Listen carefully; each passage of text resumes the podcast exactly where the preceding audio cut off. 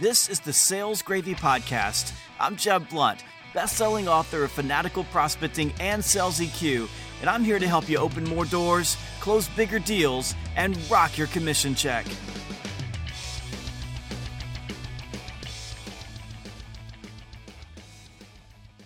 In part five of my conversation with Lee Salz on sales differentiation, we take on prospecting and some techniques and tips that you can leverage to stand out from the crowd and to grab the attention of hard to reach prospects. Before we get started, though, I'm going to share my team's secret for connecting with hard to reach prospects. You know, the ones that, that don't return phone calls, don't respond to email, don't let you in the door, and put up a wall anytime you're trying to connect with them and their company we use a tool called Outbound Cards.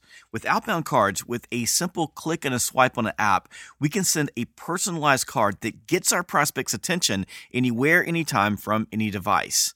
I want you to go check it out and you can try it for free. Go to outboundcards.com. That's outboundcards.com and click on send a free card. And there is absolutely no obligation. And I promise when you start using outbound cards, you are going to be amazed at how it makes you stand out compared to your competitors.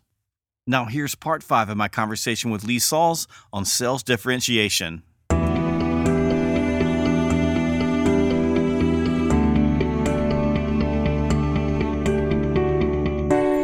You've got some unique perspectives on prospecting and how you can use prospecting to begin the differentiation process. So, just winding us back to the very beginning, top of the funnel, walk me through some of, uh, of your concepts, ideas, and advice for sales professionals. Sure. And we talked before about the challenge that you have in getting FaceTime, right? All this, the real competition that you have. So, imagine it's two in the morning and there's a pounding on your front door and it's the police they want to talk with you about a crime that's recently been committed. Now, hopefully, none of you are getting nervous. You didn't do anything last night. But they don't randomly pick your home and you for a conversation. They've followed a trail of evidence, put together a crime theory, and that crime theory has led them to you for a conversation right now. So you can see where I'm going. A sales crime theory. Instead of blindly picking up the phone and and dialing for dollars, look for evidence that answers this question. Why should they want to talk with you right now? Now, why should we talk with them? Why should they want to talk with us right now? So I'm, I'm doing a, a project right now with a client that sells to retail. They have technology for the store level and they're going through various exercises with me. So, for example, if they came across a news story about retailers struggling financially, closing stores, what have you. They have technology that helps stores address financial challenges and operational challenges and increase sales, which they should want to talk with my client because of those issues that they're having.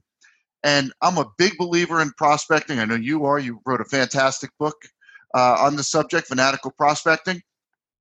But it's been preached to you that you've got to do homework but maybe you haven't had clarity on what pre-call planning means.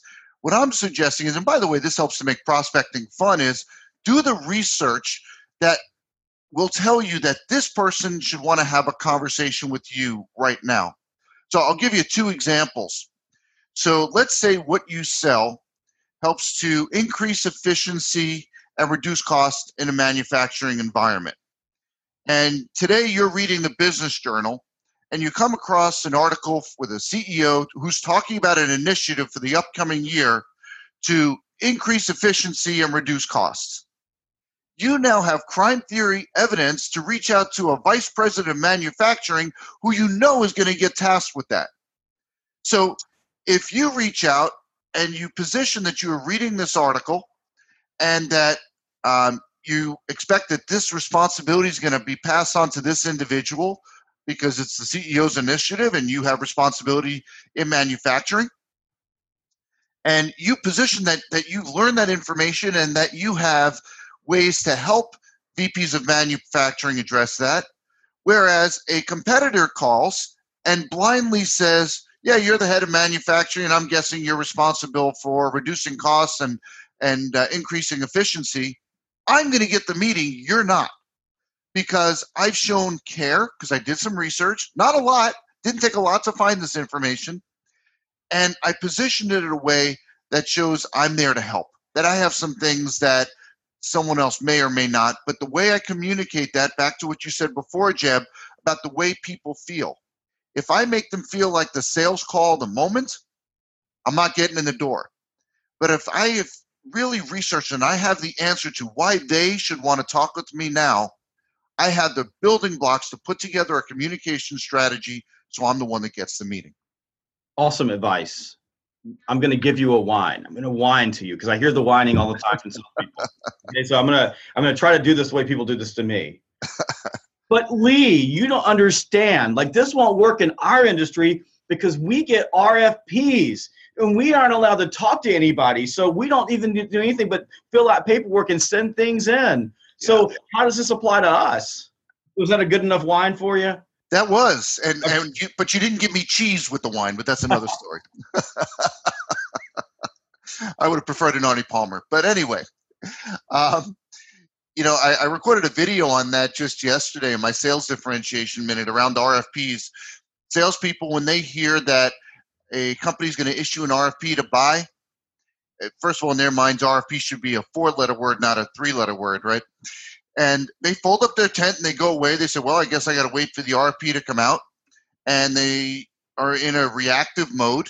And when it comes out, as we talked about before, it's never written properly because they don't know how to buy what we're selling.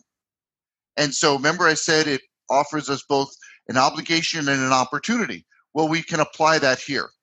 What if, when someone says to you, "Yep, we we buy this through RFP," rather than folding up your tent and going home and whining to Jeb about these challenges. What if you respond and say, you know what? I completely agree that it's important you make the right decision for this. As a matter of fact, our company supports this type of initiative. We've designed an RFP template that has all the questions you need to ask to gather all the information you need to make an informed buying decision. Our clients find it really helpful. Would you like me to share that with you? Everyone's going to say yes and you're going to have some clients that use the entire document. I've had some clients, Jeb, not even change the footer where it says insert your company name here. They just put it on the street exactly as is. I've had some pull questions from it, and I've had some not use it at all. Whether they used it as is or didn't use it at all, I've still differentiated myself. I've demonstrated expertise. I've demonstrated respect for the process. All the other sales pers- salespeople, they're trying to get away from that procurement agent. We're being helpful. We're showing respect for them, the process, providing them tools, and by the way, potentially saving time because if they haven't already written the RFP, I'm giving them something that they can use and it's ready to go. So when you create your RFP template, you write it for what you're selling and you make it cosmetically perfect so that someone could take it, just like some have done with me. They just take it, put it right out on the street as is. Again, you've differentiated around how you sell. Thank you for joining me for the Sales Gravy podcast. You can subscribe to listen to more episodes on Spotify, iTunes, Google Play, Stitcher, Podcast FM, Overcast, and on salesgravy.com. And stay tuned because I'll be back with Lee Salz on the next episode to continue our conversation on sales differentiation.